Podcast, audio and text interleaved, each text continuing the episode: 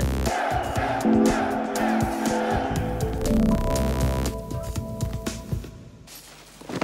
Odjíždíš? Tak jeď rychle. Protože se může stát, že tě nepustím já. Ty? Já. Jsem opavský vévoda. A tohle je můj hrad a moje čeleť. Možná, že s tebou mám větší účty než královna. Nezapomeň, že jsem syn Přemysla Otakara. Levoboček.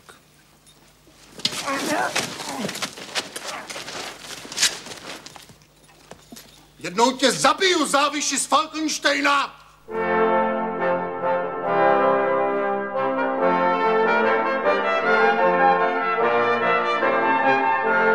Jeden z nejvýznamnějších letopočtů naší historie, o kterých se učíme ve škole, se váže k roku 1306.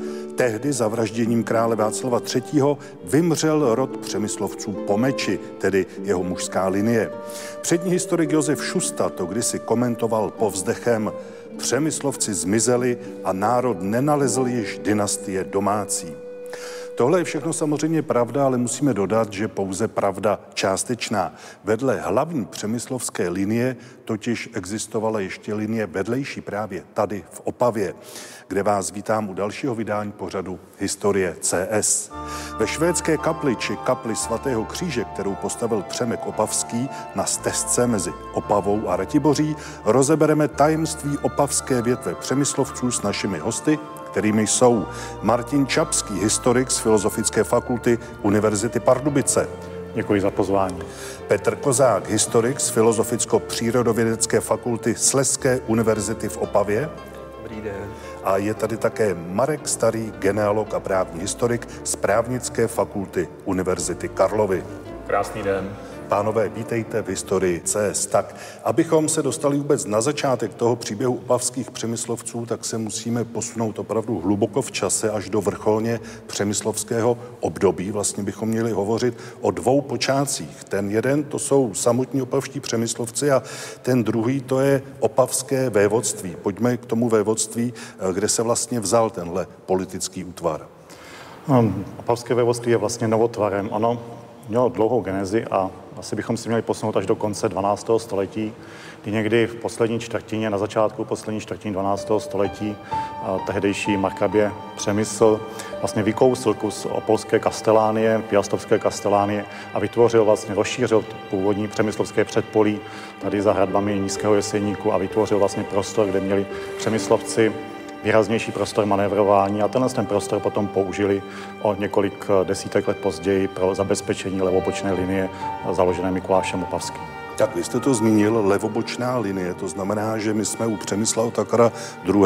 a u jeho syna Mikuláše I., který byl zároveň synem rakouské šlechtičny Anešky z Kýrinku. Víme něco o vztahu těch dvou postav, protože já připomínám, že Přemysl Otakar II. byl v té době řádně ženatý.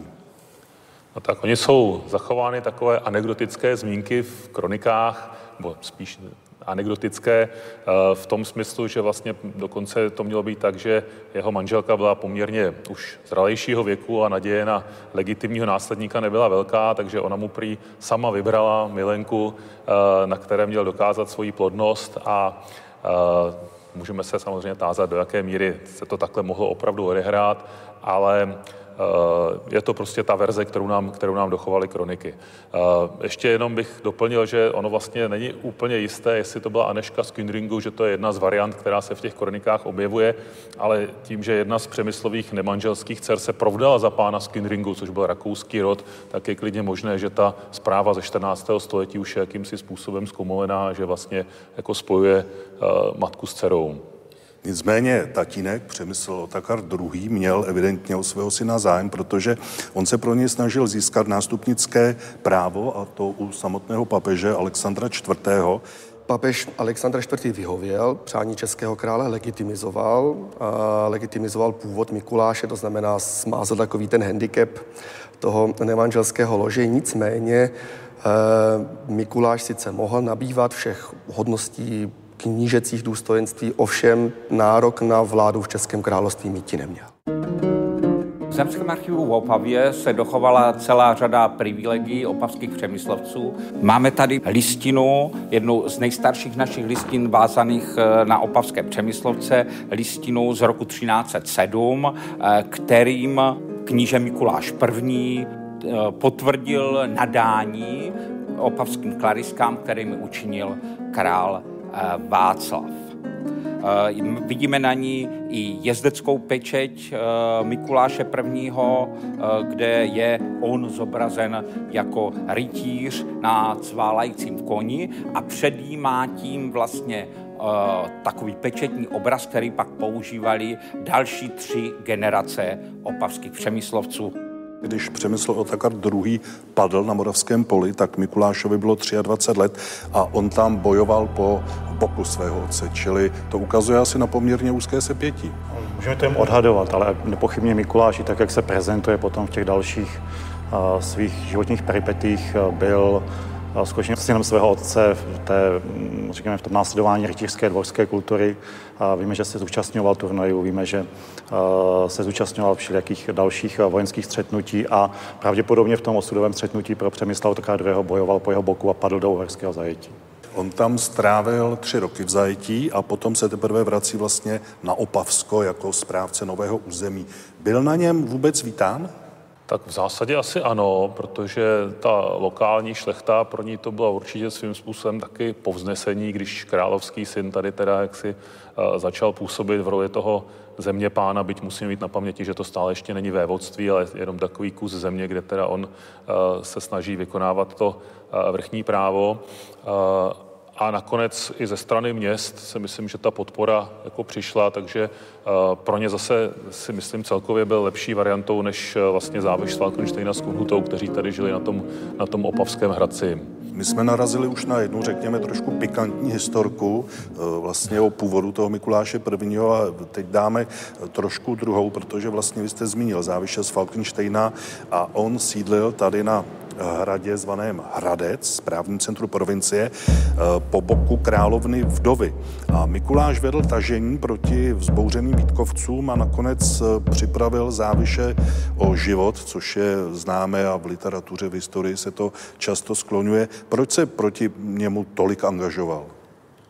No je to vůbec asi otázka, proč byl vykoupen a kým byl vykoupen z uherského zajetí. V podstatě ty tři roky strávil v uherském zajetí, protože nikomu nestál za pozornost ale v okamžiku, kdy má nastoupit eh, definitivně Václav II. svoji vládu a má eh, vlastně nastoupit po jeho boku eh, Guta Habsburská, tak Rudolfovi Habsburskému nepochybně záleželo na tom, aby upravil poměry v Čechách a ta klika záviše z Falkensteina, nebo tu kliku záviše z Falkensteina byla možné zlomit pouze dosazením mocného protivníka, kterým se měl stát právě ten vykoupený Mikuláš Opavský. Mikuláš Opavský naplnil představy, které do něj eh, Rudolf Habsburský vložil. A v podstatě se dá také říci, že po dlouhou dobu byli eh, Mikuláš i jeho potomci určitými protagonisty habsburské politiky v tom českém prostředí nebo na královském dvoře. A nakonec eh, ta pověstná poprava záviše s Falkensteina při ostřeným prknem, což je poprava, která byla údajně určena cizoložníkům, vlastně odpovídala tomu, jakým způsobem Mikuláš nahlížel na svého protivníka. Někdy v literatuře jsem četl, že je to takový hezký mýtus, to přiustřené prkno, ale že to technicky nebylo možné. Jaký na to máte názor? No, tak ono se taky říká, že to bylo plkno, že, že to vlastně je staročeský výraz pro, pro meč, tak. jestli se nepletu, ano, takže ano. jako to asi dává větší smysl, že si myslím, že tím prknem opravdu by to, jak říkáte, musel by ten kat mít opravdu velikou sílu. Tady. Opavští přemyslovci potřebovali hlavní sídlo, mocný pevný hrad, který by odpovídal jejich společenskému a mocenskému postavení. Tímto jejich sídlem se stal Hradec nad Moravicí, kde na Vysoké ostrožně nechal vybudovat kamenný hrad již král Přemysl Otakar II. ve druhé polovině 13. století. Pozice hradu umožňovala široký výhled do tě Opavské nížiny a dovolovala kontrolu jak rozlehlého prostoru, tak také obchodní cesty z Olomouce, která přes Opavu směřovala dále do Polska a byla zdrojem důležitých příjmů. Hrad sám patřil k největším přemyslovským hradům, které v poslední třetině 13. století byly v českých zemích vybudovány. Dnes se z toho dochovaly jenom zbytky, které jsou obsažené v suterénu a v přízemních konstrukcích renesančně, barokně a hlavně klasicistně přestavěného zámeckého areálu. Zhruba si můžeme ten středověký hrad představit obdobně, jako například Bezděs v severních Čechách, což byl oblíbený hrad krále Přemysla Otakara II. Už po polovině 15. století byli opavští přemyslovci pro velké zadlužení nuceni vzdát se většiny opavské země a před rokem 1460 přišli i o rezidenční hrad Hradec.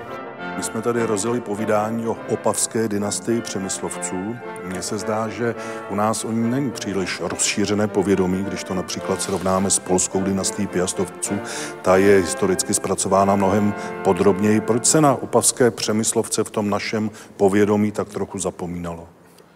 Já si myslím, že to celkově souvisí jako s uh, menším zájmem té mainstreamové české historiografie vůbec o sleský, sleský prostor. No vlastně Slesko, jak přestalo v 18. století z větší části být součástí českého státu, tak přece jenom se dostalo trošku na periferii zájmu, takže si myslím, že ti opavští přemyslovci se tak trošku svezli s tím a že vlastně není jako náhodou, že, uh, že ta díla, která, která se jim věnují, vznikla právě v tom regionálním prostředí, že opravdu jako z Prahy se o českých, o opavských přemyslovcích píše poměrně málo.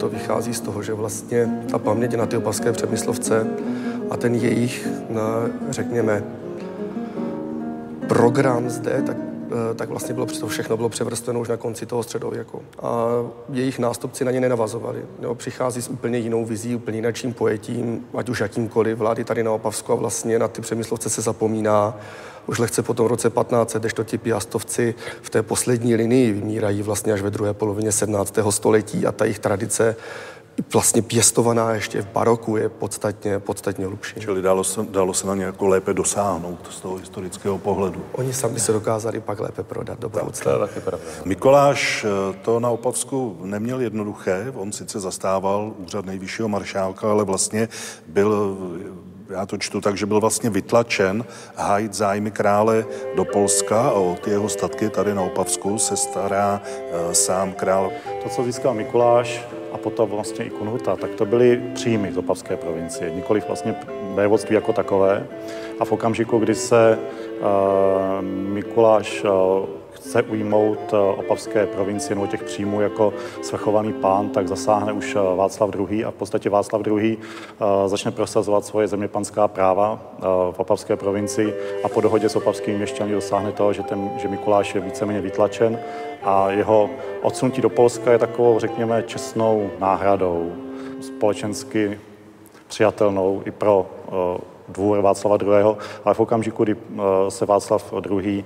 definitivně usazuje na Opavsku, které potřebuje pro svou budoucí expanzi do Polska, to je důležité, tak eh, Mikuláš v podstatě eh, se sadí z toho jeho úřadu a Mikuláš odchází do ústředí.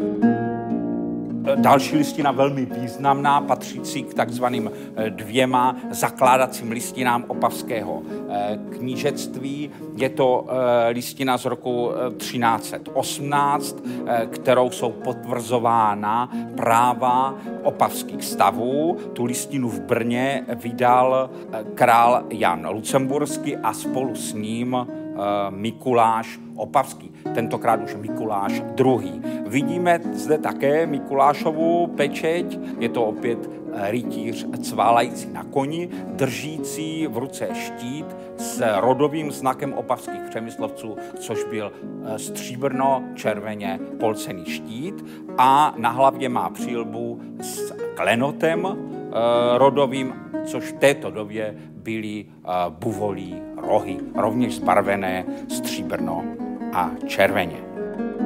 Jsme u syna Mikuláše II.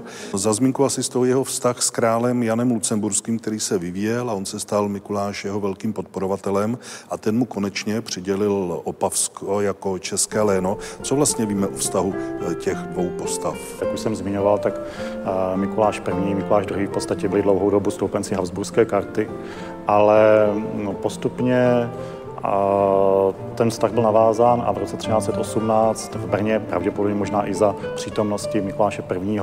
mu bylo Mikuláši II. uděleno opavské vévodství jako, jako české léno, jak tady už bylo řečeno.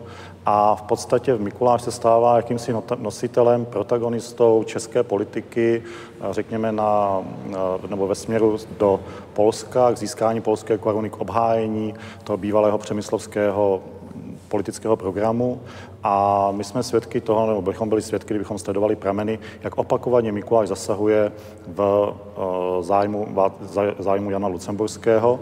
A potom ještě tady jedna věc, kterou je třeba zmínit. Jan Lucemburský, když nastupuje na český trůn, tak nemá žádné potomky v té době, v tom okamžiku. A Mikuláš se svými potomky v podstatě sehrává tu roli, řekněme, eh, potvrzování z politických spojenectví, kdy Mikuláš sám svými sňatky i jeho děti potvrzují politická spojenectví směrem k piastovcům a vlastně nahrazují vlastně tuto uh, nahrazují absenci toho nástroje, který tu, v, té, to, okamžiku vlastně se kterým Jan Lucemburský nemohl, nemohl pracovat. Vlastně ty sňatky rodiny opavských přemyslovců byly politikum eh, byly využívány v té lucemburské teda diplomaci nějakým způsobem a takovou třešničkou na dortu potom samozřejmě bylo to spojení teda Jana Jindřicha Lucemburského, což byl mladší syn krále Jana, s Markétou Opavskou, což byla zase dcera toho Mikuláše II. Takže tam se ty rodiny znovu propojily a to příbuzenské pouto se ještě teda nějakým způsobem zintenzivnilo a posiluje také majetkové pouto, protože o peníze jde především až v první řadě. Eh, jak se vůbec vyvíjely majetkové poměry opavských přemyslovců, protože právě Jan Lucemburský v roce 1337 přiřkne Mikuláši Ratibořské vévodství. Jaké území tedy ta dynastie ovládá, čím disponuje? Tak ta dynastie ovládá to opavské vévodství, které si můžeme představit zhruba v rozsahu té původní opavské provincie, plus minus by se to úplně nekrylo. To znamená nějaké území tady na pomezí Moravy, Slezska, řekněme od Jeseníků, od Zlatých hor, někde po počátek dnešní Ostravy. A ono Ratiborsko na to opavské vévodství vlastně geograficky navazovalo a pokračovalo, protahovalo tu moc těch opavských přemyslovců směrem do toho horního Slezska. Ratiboř je asi 30 kilometrů od Opavy a ono to vévodství pokračovalo jako kdyby dál směrem ke Krakovu, takže to byla taková kompaktní doména, řekněme od Jeseníku po brány Krakova s určitým... s malinkou nadsázkou. S malinkou nadsázkou, samozřejmě. V roce 1348 Karel IV. definitivně dělí Moravu na tři díly.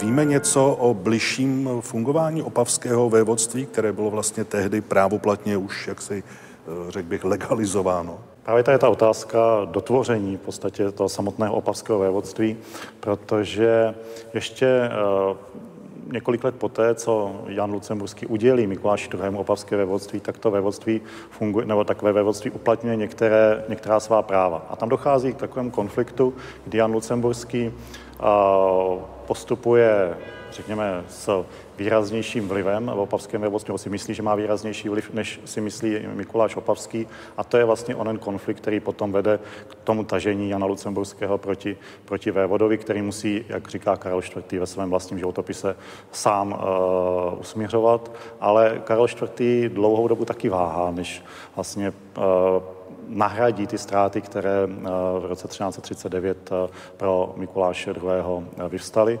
A rok 1348, který tady zmiňujete, je právě okamžikem, kdy podle mě definitivně dochází k dotvoření opavského vévodství, kdy dochází k rozdělení Moravy na tři díly, na moravské markrabství, olomoucké biskupství a opavské vévodství.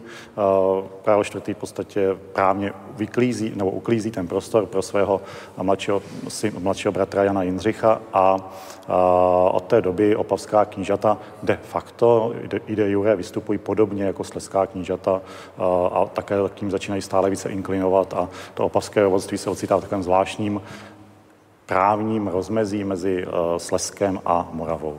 Opavští přemyslovci se podíleli na formování té východní lucemburské politiky. Neměli třeba vyšší ambice, co takhle říšská politika? Mikuláš byl využívaný Karlem IV. i v říšské politice a nejenom Mikuláš, ale v podstatě jeho uh, mladší, uh, jeho, jeho synové potom postupují vlastně v těchto intencích. Mikuláš sám se účastní velkého diplomatického poselství do Avignonu, kde vyjednává uh, zájmy uh, Lucemburského dvora na přetvoření církevních provincií ve střední Evropě. Tato mise nedopadla úplně úspěšně a potom jeho, potom jeho synové vystupují dále v intencích lucemburské politiky. Jeden z jeho synů se, jeden z jeho synů doprovází Karla IV. na jeho císařské, na cestě k císařské koruně, další ze synů doprovází Karla IV. na jeho cestě do Francie a to jsou všechno okamžiky, kdy opavští přemyslovci v podstatě pomáhají vytvářet jakýsi splendor Českého královského dvora a kdy hrají poměrně důležitou úlohu v Karlově okolí. Jednou z památek, která je spjata s opavskými přemyslovci a která neleží na samotném Opavsku, je poměrně známý Faustův dům v Praze na Novém městě, na Karlově náměstí. Dům v dnešní podobě je výsledkem mnoha přestaveb. Nicméně v roce 1969 proběhl stavebně historický průzkum, v němž tehdy velmi významný historik architektury dr.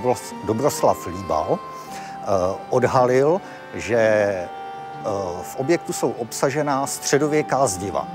Jejich jádrem byl obdelný palác v místech dnešního západního křídla domu, který směrem do náměstí byl ukončen v jádře opět dochovanou polygonální věží, jejíž jednotlivá podlaží byla dostupná připojenou válcovou věžičkou. Nejstarší zmínka o domu z roku 1378 prozrazuje, že objekt byl v držení opavského vevody Jana I. Opavského a Ratibořského. Jan I. byl významným dvořanem eh, Karla IV. i eh, počátku vlády jeho syna Václava IV. a opavští přemyslovci pro výkon své reprezentativní role na dvoře eh, lucemburských králů potřebovali sídelní objekt v Praze. Na konci 14. století jej vlastnil Janův syn, stejnojmený Janův syn Jan II. Železný, opavský a ratibořský a někdy před husickými válkami se zřejmě objekt dostal do vlastnictví jeho příbuzného Přemysla I. Opavského. On se do historie významně zapsal i třetí opavský přemyslovec v řadě, Jan II. Eh, on byl v roce, tuším, 1397 hlavním aktérem násilností v Královské radě. O co vlastně šlo? Tam šlo i o život. No tam šlo rozhodně o život, protože vlastně šlo takový jako převrat uvnitř té královské rady, že tehdy za Václava IV. si v té radě vydobila poměrně uh, silné místo nižší šlechta, což těm jaksi, aristokratům vyššího ranku nebylo úplně pochuti. Ten Jan uh, sám se do té rady vlastně dostal jenom krátce předtím, ale hned tam teda jaksi si vydobil poměrně vůdčí pozici mezi těmi, mezi těmi pány a právě eh, na Karlštejně v roce 1397 došlo k tomu, že teda v rámci zasedání té rady čtyři její členové byli eh, zavražděni, dá se asi říci, přičemž jednoho z nich teda měl probodnout sám eh, vévoda Jan což eh, mu potom samozřejmě nebylo odpuštěno, takže ve starých letopisech, letopisech českých se mu dostalo velmi nelichotivé přezdívky mistr Hanuš, což bylo označení pro kata, protože, jak se tam píše, on sám prvý začal katovati. A on za zmínku asi stojí jeho protihusický postoj, protože on zadržel husické poselstvo, které mířilo k polskému králi v roce 13, eh, 1421 a vydal je eh, Zikmundovi. Z čeho vycházely tyhle jeho postoje? A tam je zajímavé, že to poselstvo se zastavilo v Ratiboři, protože nečekalo jakýkoliv, jakýkoliv útok na, svoji, na, na, respektive na své členy. A bylo to dáno tím, že eh, Jan II. Opavský Ratibořský byl protagonistou polské politiky v té době na původně na Václavě dvoře a uh, Jagelonci počítali s tím, že je jejich spojencem ve střední Evropě. A s tím počítalo i to poselstvo. A v okamžiku, kdy uh, Jan II. Uh, Opavský a Ratiborský uh, zautočil na to poselstvo, odevzdal Zikmundovi, tak to bylo vlastně jakýmsi symbolickým rozchodem. Ten okamžik byl symbolickým rozchodem s jeho politikou nasměrovanou ve prospěch Jagelonců a vlastně on mění stranu a přistupuje definitivně na stranu Zikmunda Lucemburského, nebo se hlásí k té straně Zikmunda Lucemburského a snaží se vytlačit z nejbližšího okruhu Zikmunda Lucemburského svého strýce Přemka Opavského, který v té době má asi u Zikmunda větší slovo a dokonce vlastně poté, co zajme to poselstvo, tak je pošle Přemkovi Opavskému a v podstatě možná tak se škodolibostí sleduje, co ten opavský vévoda Přemek, který ovládá v té době vlastní Opavsko, co s nimi bude dělat a jakým způsobem si poradí s tou velmi prekérní politickou situací, která vedla na až k vyhlášení nepřátelství a sbíralo se vojsko, které mělo napadnout opavské vévodství za to, co provedlo, za, tu, za ten zrádný čin, který provedli opavští vévodové. A jak si s tím tedy poradil? Odeslali Zikmundovi Lucemburskému a tím pádem se postaral o jejich definitivní konec. Jak, jak to říct? Jak to říct no. V těch jezdeckých pečetích pokračovaly další generace. V třetí generaci je to kníže Přemek, a e, v tomto případě e, se jedná o další nadání oblíbeného kláštera opavských klarisek. Zase jsou to 30. léta 15. E, století, tedy doba, kdy Přemyslovci byli na svém vrcholu. Eh, Přemka Opavského připomíná i eh, třeba eh, listina ze stéže doby pro opavské kalarisky. Přemek Opavský ale tentokrát nezvolil pečeť jezdeckou, nýbrž pečeť heraldickou, která je velmi zajímavá, neboť eh, zcela netradičně je zde štít rodový prezentován spolu s štítonošem, který tvoří český lev.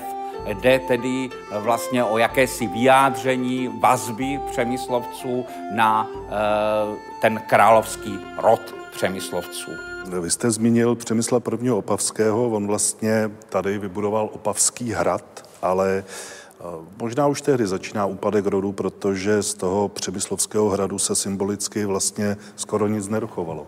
Je otázkou, jestli úplně spojovat eh, existenci Opavského hradu s, eh, s politikou Opavského vévody Přemka, ale rozhodně máte pravdu v tom, že začínají převládat určité temné tóny v dalších osudech opavských přemyslovců.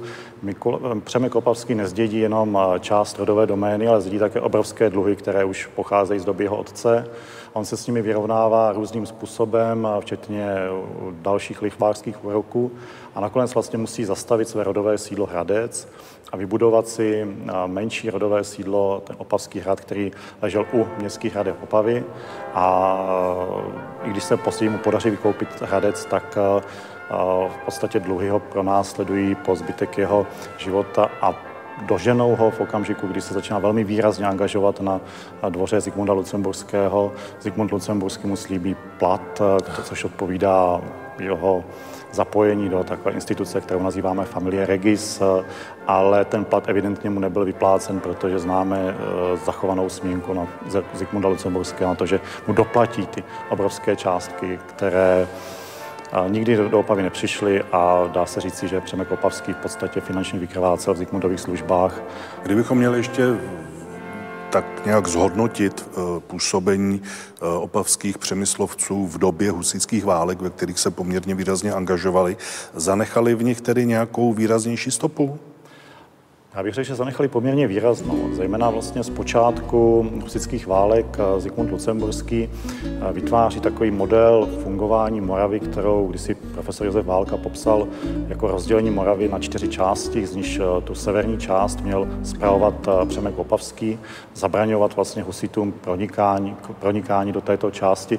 On v roce 1423 prohrál bitvu s pražskými vojsky, které vedl Diviš Bořek z Miletínka u Kroměříže a ranou, definitivně ranou jeho angažovanosti potom bylo předání Moravy do rukou Markabity Albrechta, protože Zikmund viděl, že vlastně ten systém nefunguje. Přemek Opavský vyklízí prostor politický a začíná se více soustředit na obranu sleské hranice ve spolupráci se sleskými knížaty, ale v roce 1428 Prokop Holý s velkou výpravou prorazil vlastně tohle hranici vytvořenou na základě dohod eh, sleských piastovců a opavských přemyslovců. A od té doby vlastně se dá říci, že i opavské vévodství tvořilo jakýsi průchozí prostor pro husická vojska. A, a nakonec vlastně v roce 1431 po velkém požáru Opavy, když přitáhnou husité k Opavě, tak musí přistoupit na velmi těžké podmínky, včetně slibu, že do roka no, přistoupí ke čtyřem artikulům pražským nikdy to nesplní, ale zvláštností je, že tuhle smlouvu najdeme v jedné z pražských městských knih zapsanou pro budoucí pokolení.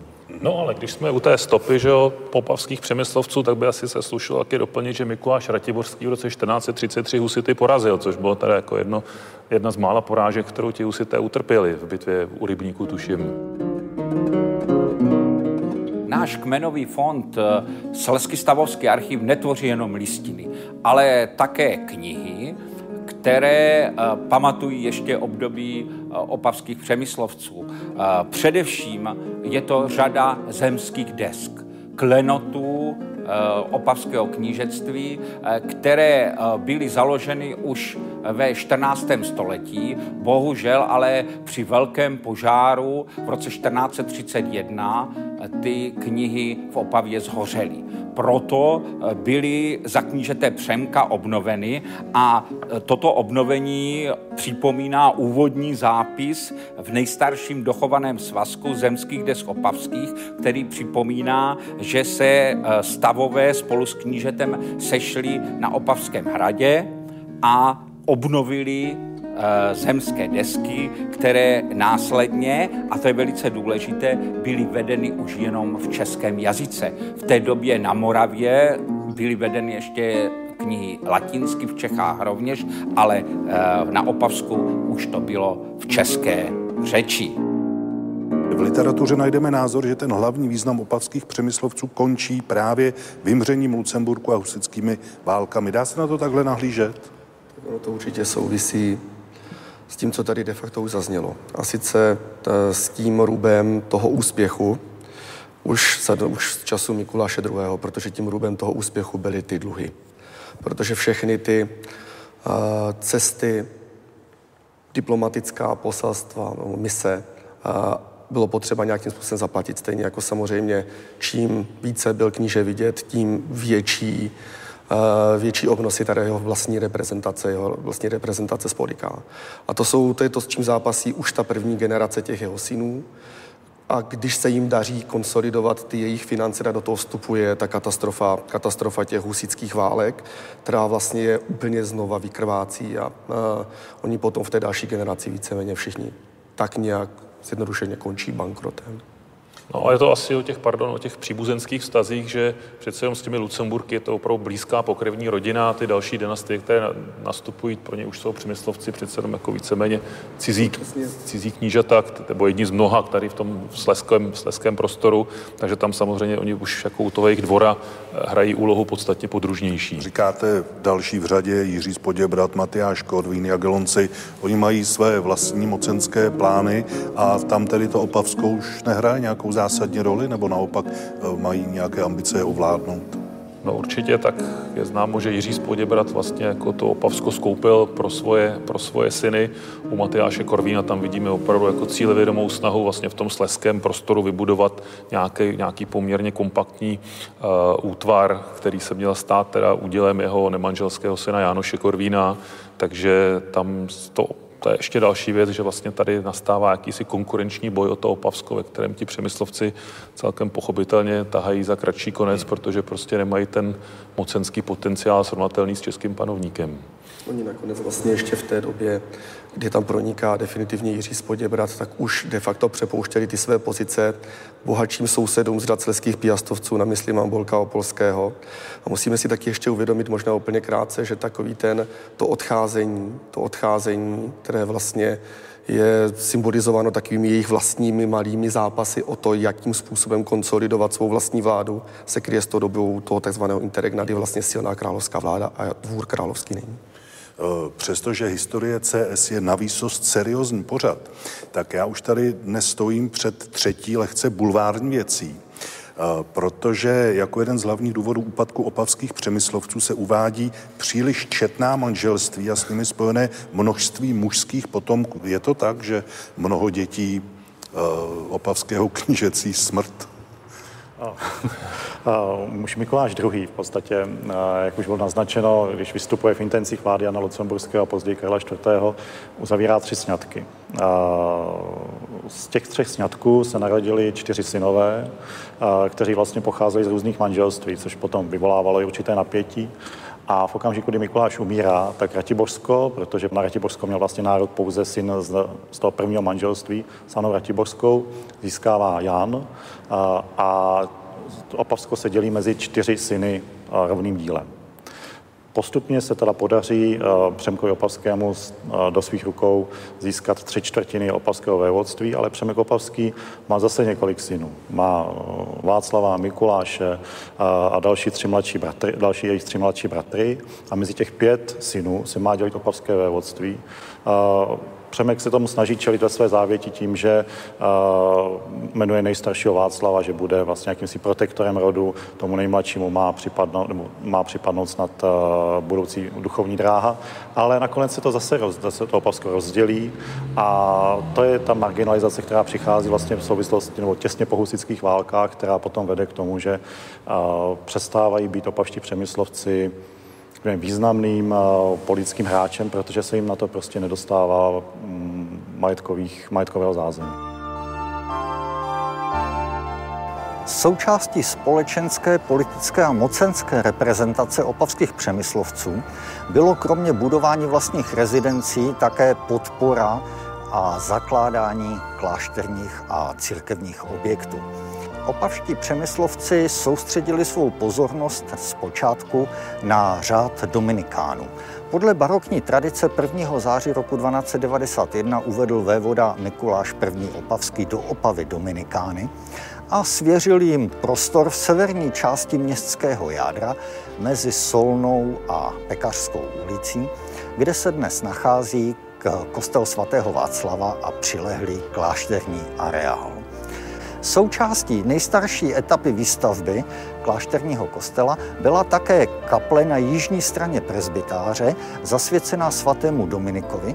Ve východní části této prostory se dochovaly pozůstatky žebrové křížové klenby, která odkazuje na podobu klášterních budov eh, krátce poté, tedy co byly dostavěny před tím rokem 1336. Zajímavostí nástěnných maleb je klečící postava muže s mečem u pasu a s nepokrytou hlavou eh, v průchodu, který vedl z původního presbytáře do kaple. Tato postava je označena nápisem, který je čten jako Nikolaus Pictor, Mikuláš Malíř. V minulosti se objevila teorie, že možná se nejedná o samotného malíře, ale přímo o zobrazení opavského vevody Mikuláše II., k čemuž jakousi indicí měl být právě poměrně dominantní meč zavěšený u mužova pasu. Na druhou stranu musíme ale poznamenat, že zobrazení malířů s mečem u pasu je z poloviny 14. století známo například z knižních iluminací, dejme tomu z Niské Bible. Jistě podobných zobrazení malířů se ve středověku nacházelo v českých zemích více, ale opavský příklad je dnes nejstarší dochovaný a známý. My tady zmiňujeme mužské představitele dynastie, rodu, ale e, asi by stála za zmínku minimálně jedna žena, e, kterou byla Barbora, jsme v 90. letech 15. století. Ona chce zachránit Krnovsko, sahá po sňatkové politice, ale asi i tento krok pomůže jenom dočasně. Tak Barbora je bez zesporu také zajímavá, zajímavou osobnou, osobností uh, těch přemyslovských, přemyslovských dějin. Barbora, Barboře se podařilo zachránit potom to, to Krnovsko pro, uh, pro přemyslovce, samozřejmě jen dočasně z toho titulu, že potom už uh, vlastně Eh, no ona sama měla, měla, eh, nebo její manžel nebyl samozřejmě přemyslovec, ona potom měla dceru, takže kdyby tam končí ta rodová přemyslovská kontinuita. Nicméně ta vláda na Kanovsku, která se pro přemyslovce uzavřela dosti neslavně vojenskou porážkou ze strany Matyáše Korvína, který postupoval velmi tvrdě tady v tom prostoru a nekompromisně, tak potom v roce 1490 se právě Barboře podařilo restituovat tu vládu, eh, tu vládu tady na tom Krnovsku a vystupovala jako paní Krnovská poměrně nebo poměrně velmi samostatně i s respektem svého okolí, těch okolních knížat, kteří se na ní obraceli jako na vládkyni toho území, až vlastně de facto do své smrti tak, jak se marginalizuje ten politický i hospodářský význam opavských eh, přemyslovců, tak se to projevuje i na těch pečetích, což nám může demonstrovat eh, listina eh, Barbory, kněžny Krnovské z konce 15. století, která už má čistě heraldickou pečeť, pečeť, na které byly prezentovány čtyři štítky, dvakrát erb rodový, a dvakrát orlice odkazující na Ratiborské knížectví, tedy na zisk Eh, který eh, se podařil už Mikulášovi II. Eh, v polovině 14. století. Z té pozdější doby my už v našem archivu ani dokumenty žádné nemáme, protože, jak víme, opavští přemyslovci byli vytlačeni Eh, z opavského knížectví, takže pokud se eh, nacházejí někde nějaké listiny, je to především v archivech polských, eh, kde drželi ještě zbytky své bývalé državy, především na Ratiborsku. Víme o tom, jak k ním přistupovali tehdejší panovníci, čeští králové, jejich příbuzní, jak se na ně dívali? My jsme hovořili o tom, jakým způsobem byli vnímáni ze strany Lucemburků a situace s těmi dalšími královskými dynastiemi nebo panovníky už se potom odvíjela odlišně. Byť třeba připouští se, že Jiří Spoděbrat sice získal Opavsko, ale na druhou stranu ponechává si opavské přemyslovci na svém dvoře, už jenom proto, že jsou to knížata a pomáhají mu eh, zvyšovat, řekněme, splendor eh, královského dvora, pomáhají mu zvyšovat jeho prestiž. Tam potom pro tu dobu, pro tu dobu jagelonskou vlastně disponujeme docela hezkým svědectvím. Eh, po roce 1500 nastala ve Slesku jako zvláštní situace, kde že se tam pohyboval a vlastně i jako opavský vévoda v té době z do okolností sídl jeden nebo mladší sourozenec českého krále Vladislava, sice Zikmund, Zikmund Jagelonský, budoucí polský, polský král a litovský velkokníže. A prameny, které k němu máme dochovány, jsou to velmi košaté, košaté informačně bohaté dvorské účty tak nám umožňují nahlédnout na to, s kým on se z té sleské společnosti knížecí setkával, kdo mu, jak kdyby to řekl lidově, stál za to, jako považovala i ta vlastně dynastie Gelonců za perspektivní osoby v tom prostoru.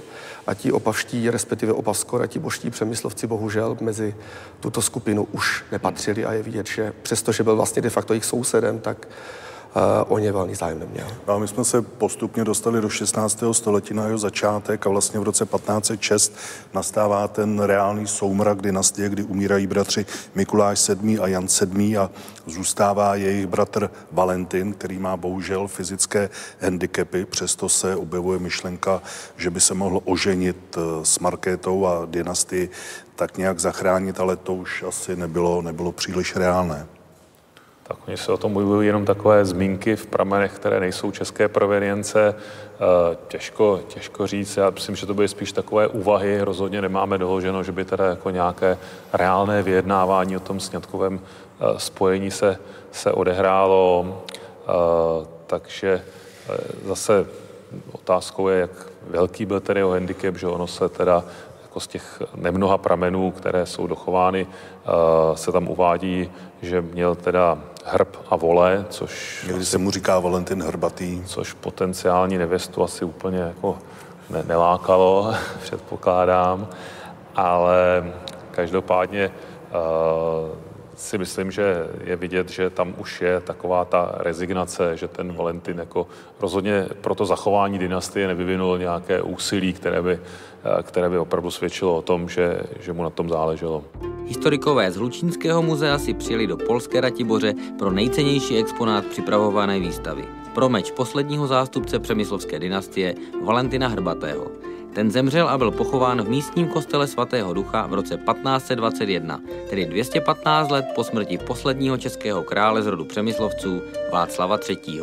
Meč našli v roce 1997 polští archeologové během rekonstrukce Ratibořského kláštera Dominikánek. V tamtym okresie, u schyłku średniowiecza, taki zwyczaj istniał, że w grobach y, książęcych, grobach mężczyzny, który nie zostawił potomków, który nie miał dzieci, zmarł bezpotomnie, na znak wygaśnięcia jego rodu, jego dynastii wkładano złamany miecz. Víme vůbec tedy, kde jsou opavští přemyslovci pohřbeni? Dvě velké nekropole jsou logicky v těch hlavních sídlech, to znamená tady v Opavě v Minorickém klášteře a v Ratiboři u Dominikánek svatého ducha. Pak jsou to takové jako solitérní pohřby těch členů dynastie, které někam zavál osud. S chodou okolností vlastně kromě takového zbytku náhrobníků, který je v Ratiboři, tak ty dochované náhrobníky jsou všude jinde, jenom ne tady na Opavsku a Ratibořsku. To znamená, máme vlastně ve Vroclavi jednoho z těch opavských přemyslovců, krásný náhrobník, druhý moc pěkný z červeného mramoru je v Rakousku, v Mödlingu a tumba jedné z příslušnic je zachována v Budyni nad Ohří. A vlastně ještě si vybavuju, jedna z těch přemysloven je pohřbená v moravském Štemberku a ta dokonce ty ostatky teda byly podrobeny antropologickému zkoumání, takže uh, tam se taky jako dá mluvit o zajímavých, zajímavé cestě, jako jak se o těch přemyslovcích můžeme něco rozvíjet, ale podmínkou by bylo, že se ty ostatky teda naleznou. Kdy vlastně za do okolností před pár lety byl podniknut archeologický výzkum eh, v kostele svatého Ducha, to je eh, kostel ono kláštera v Minorického. A nepodařilo se nakonec najít, eh, nakonec najít tu hrobku přes, přes, přes velkou snahu. A on to je dáno těmi osudy toho objektu. Ještě máme dochovány nějaký, nějaké popisy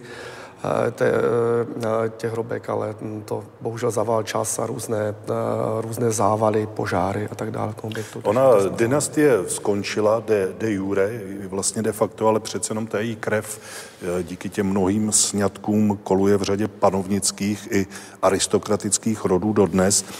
Hlásí se k tomu otevřeně některý, nebo víme o některém, že to je on? No takže by se k tomu hlásil někdo dneska, to, to, toho si teda nejsem vědom. Uh, hlásil se k tomu třeba v raném novověku, uh, tam samozřejmě ten, nebo takhle, musíme to rozdělit asi do dvou, do dvou jakoby lidí. Jedna věc jsou ty panovnické rody, no tak to je známá věc, že vlastně uh, od Mikuláše II. přes jeho dcery se teda dá dostat opravdu i k těm královským rodům, že vlastně ti Habsburkové posléze jsou potomci opavských přemyslovců, když pro ně to určitě není jako ta část předků, které by se nějak jako programově hlásily. Tak.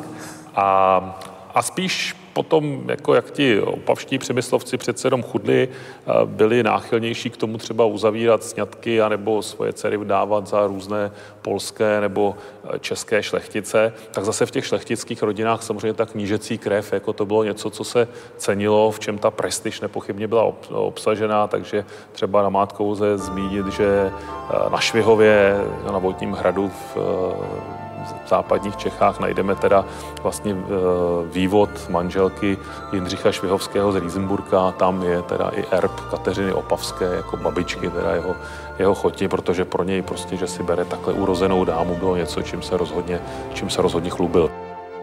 Pozoruhodným objektem spojeným s érou opavských přemyslovců ve 14. století a konkrétně s vévodou Přemyslem I. opavským je kaple svatého kříže v Kateřinkách. Kaple byla postavena daleko za městem, v místech, kde se od staré zemské silnice vedoucí z Opavy do Sleské Ratiboře odpojovala cesta do Hlučína. V těchto prostorách bylo na skalnatém výběžku vystavěna centrální kaple, která má osmiboký půdorys a původně byla doplněna na severní straně také obdelnou v přízemí valeně klenutou zákristí s depozitářem v patře. A do tohoto depozitáře a na tribunu, která se nacházela v západní části vnitřního prostoru kaple, vedlo zaniklé točité schodiště. Eh, uvnitř osmibokého prostoru vidíme v koutech vždy vyběhy dvou klenebních žeber, eh, která dneska byla po sekularizaci kaple v 19. století byla nahrazena už potom rovným stropem. Malby v interiéru kaple jsou rozloženy po třech na každé stěně Námětem těchto maleb je 15 znamení konce světa, což byl moralistní jakýsi prvek nebo apel na tehdejší společnost, naznačující, že kaple plnila určitou úlohu v rámci těch liturgických nebo náboženských procesů, které se v Opavě na přelomu 14. a 15. století odehrávaly. Poměrně zajímavá je vysoká kvalita nástěnných maleb, která v první polovině nebo v první čtvrtině 15. století patří k projevům, špičkovým projevům takzvaného krásného slohu v českém malířství. Jestliže hovoříme o dědictví přemyslovců opavských, tak bychom ho měli spojit asi možná zejména s tou epochou 14. století první poloviny první třetiny 15. století, ze kterých pochází třeba i ta úžasná kaple, ve kterém dnes probíhá dnešní rozhovor, ze kterého pocházela celá řada dalších utilitárních staveb, které nacházíme, které bychom nacházeli tehdy na Opavě, v Opavě a ze které pochází třeba i určitá změna zeměpanského paradigmatu, která, kterou můžeme spojit s Přemkem Opavským, který se svým bratrem vyrůstal v Hlubčicích, v podstatě městském prostředí. A my můžeme sledovat, jakým způsobem se proměnil vztah mezi opavskými měšťany a Mikulášem, jeho otcem, a potom Přemkem Opavským a pravděpodobně Václavem, kdy vlastně jsou daleko vstřícnější vůči městskému prostředí a třeba celá řada měšťanů se pohybovala na jejich dvorech, celá řada duchovních, která byla jejich ráci, se pohybovala zase v rámci městských kostelů. A takovou perličkou na závěr je příchod Ratiborského poselstva, které nachází Přemka Opavského, jak sedí v jednom z opavských domů měšťanských se svými šlechtickými dvořany a popíjejí tam víno, které jim nabízí jeden z opavských měšťanů, který potom má svoje vztahy s Krakovem a je jedním z těch nejvýznamnějších, nejvýznamnějších opavských dálkových kupců. No, ono se říká, že není malých rolí, takže i když ty další generace těch přemyslovců samozřejmě nehrají takovou politickou úlohu jako jejich předci, tak si myslím, že do té české historii to prostě patří, protože to je ta naše první národní dynastie a byť už málo významní, tak i ti její poslední členové si vzpomínku zaslouží. No já myslím, že pokud se potom chceme vztahovat k tomu českému zbytku Slezska, jak rádi říkáme, tak ti přemyslovci můžou být takovým vhodným médiem tady toho vlastně budování vztahu našeho tady k tomu regionu. Tolik tedy dnešní vydání pořadu Historie CS z Opavy. Já děkuji našim hostům za jejich názory, vám děkuji za to, že jste se dívali opět příště nashledanou u Historie CS.